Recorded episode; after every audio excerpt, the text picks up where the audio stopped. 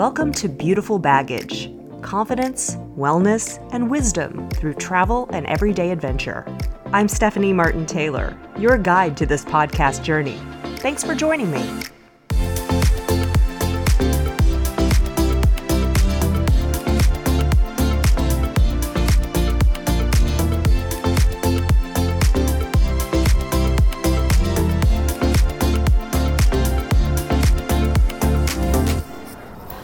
Everyone. I hope you're doing well.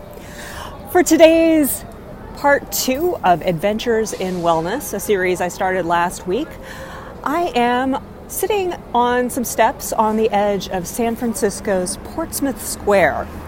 Portsmouth Square is commonly referred to in San Francisco as Chinatown's living room. It's just on the edge of Chinatown. It's a park, and right now it's a sunny afternoon and it's just full of people and some live music is being played. And it's really where people from Chinatown who, in general, live in small apartments, often several people to a room, come to socialize and live their lives out in the open. They're here this afternoon playing cards. Like I said, some people are playing music, and a number of them are exercising. And that's what I want to talk about. You know, in the last few weeks, at the time I'm recording this, China has gotten a lot of negative press because of the virus that is sweeping that nation and also spreading around the world, uh, the coronavirus. But I want to kind of gear that conversation or take a break from that conversation to some of the good things I learned in China about health and wellness because, you know, that, that epidemic aside, it's a very healthy country. There are so many healthy habits that you just witness out in the open in places like Portsmouth Square here in San Francisco, where so much of the culture is imported from China. And exercise and socializing while exercising is a big one. And it's something that struck me when I was in China. I remember in the big cities in Beijing and Shanghai, early in the morning, you would see people out on the streets sometimes in really large groups, all lined up in rows, dancing or doing Tai Chi or using fans to, to exercise, like big, big foldable fans. They'd be doing like some ancient Chinese dance movements with fans and other props. But it was definitely a part of the culture every morning for people to go out in groups, large and small, and then sometimes individually just to go out and practice Tai Chi or some sort, sort of other martial art or just move around. And you see people of all ages doing this, but particularly, and this is what I am always noticing here in San Francisco, it's particularly elderly people who seem to be the most committed to making exercise a priority and making it something they do every single day. And it's really inspiring. It makes you realize that you know, what the kinds of exercise they're doing, it's not like hardcore jogging or weightlifting. It's not CrossFit or anything very intense. It's gentle movements that keep the whole body moving, but they do it consistently. Like I said, every single day. And over time, that has cumulative benefits.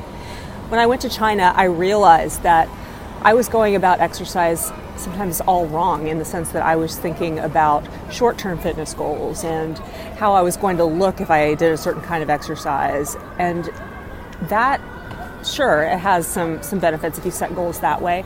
But really, where the Chinese have it right is it's a lifelong practice and it doesn't have to be hard. It doesn't have to be expensive. Everybody out here, they're not paying for their exercise. They, they do it in groups for free and it's just a a social event that you can do in a park or on a sidewalk, and it costs absolutely no money. And again, the point is it's cumulative. It's not so much what people are doing, it's the fact that they're just out there doing it. And they're not shy about it. They don't wear any particular exercise clothes, they're in their street clothes, they have comfortable shoes on. You notice a lot of the women, they wear hats to protect their skin um, they're in comfortable clothes, but it's not like there's a difference between their workout gear and the and what they wear to the park. You know, after it's over with, because it's not like an overly sweaty, intense thing. They can go about their day and and do their shopping and go listen to music. A lot of them right now are playing cards. The, the bulk of the exercise is over with because it's the afternoon. But if I were here in the morning, this whole park would be full of people exercising.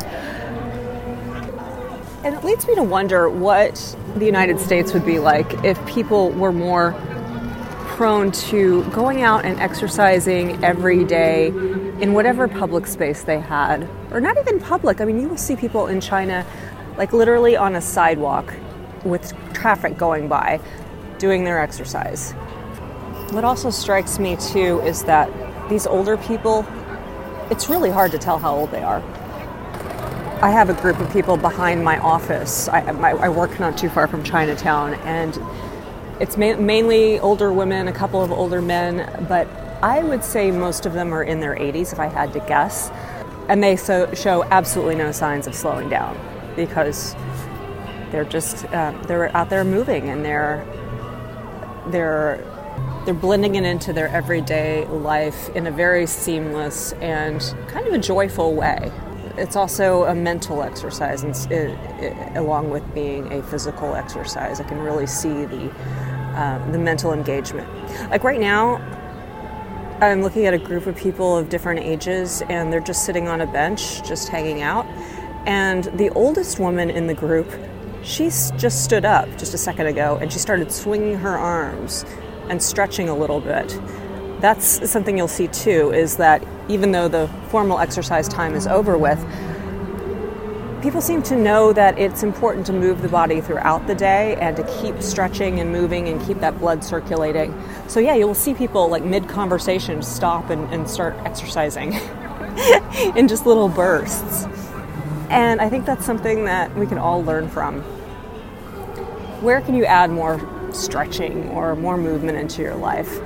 How can you take the space you have and turn it into an exercise space, particularly if you don't live near a lot of gyms or um, it's, if it's inconvenient to get to the gym?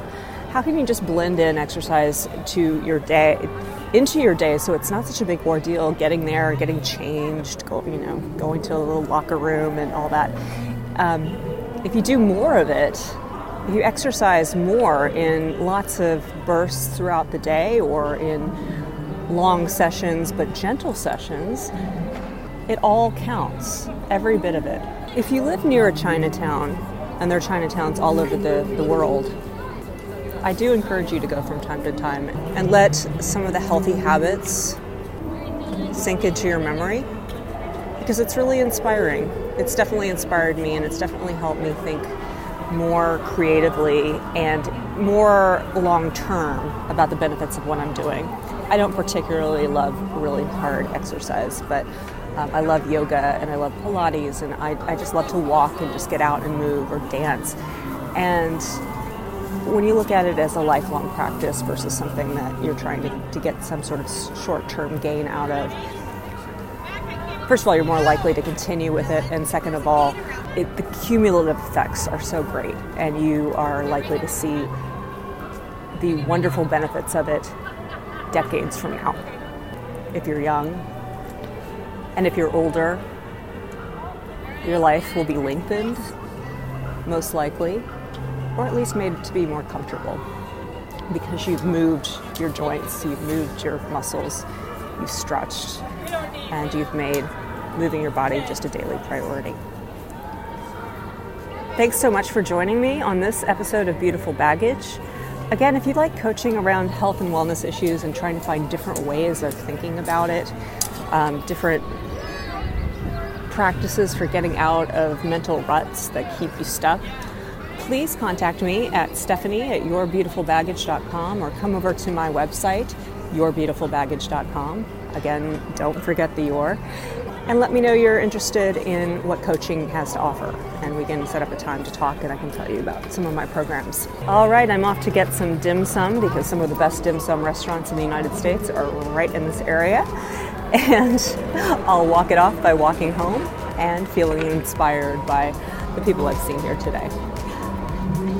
I will see you next time. Cheers. Bye.